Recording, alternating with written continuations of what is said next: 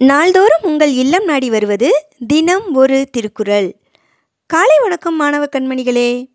அதிகாரம் இருபத்தி மூன்று ஈகை. குறள் எண் இருநூற்றி இருபத்தி ஒன்பது. இரத்தலின் இன்னாது மன்ற நிரப்பிய தாமே தமியர் உணல். விளக்கம் நிறைந்த உணவை தனித்து உண்பது இறப்பதினும் பார்வைக்கு அருவருப்பானது. பிச்சை எடுக்கும் இழிவான நிலைமை உள்ளவனுக்கும் இன்னும் இழிவான நிலைமையை உண்டாக்கக்கூடியது எது என்றால் அவன் வீடுதோறும் பிச்சை எடுத்து நிரம்ப கிடைத்த உணவிலும் இன்னொருவருக்கு கொடுக்காமல் அத்தனையும் தானே உண்பதுதான் என்று கூறுகிறார் திருவள்ளுவர். மீண்டும் குரல். இரத்தலின் இன்னாது மன்ற நிரப்பிய தாமே தமியர் உணல்.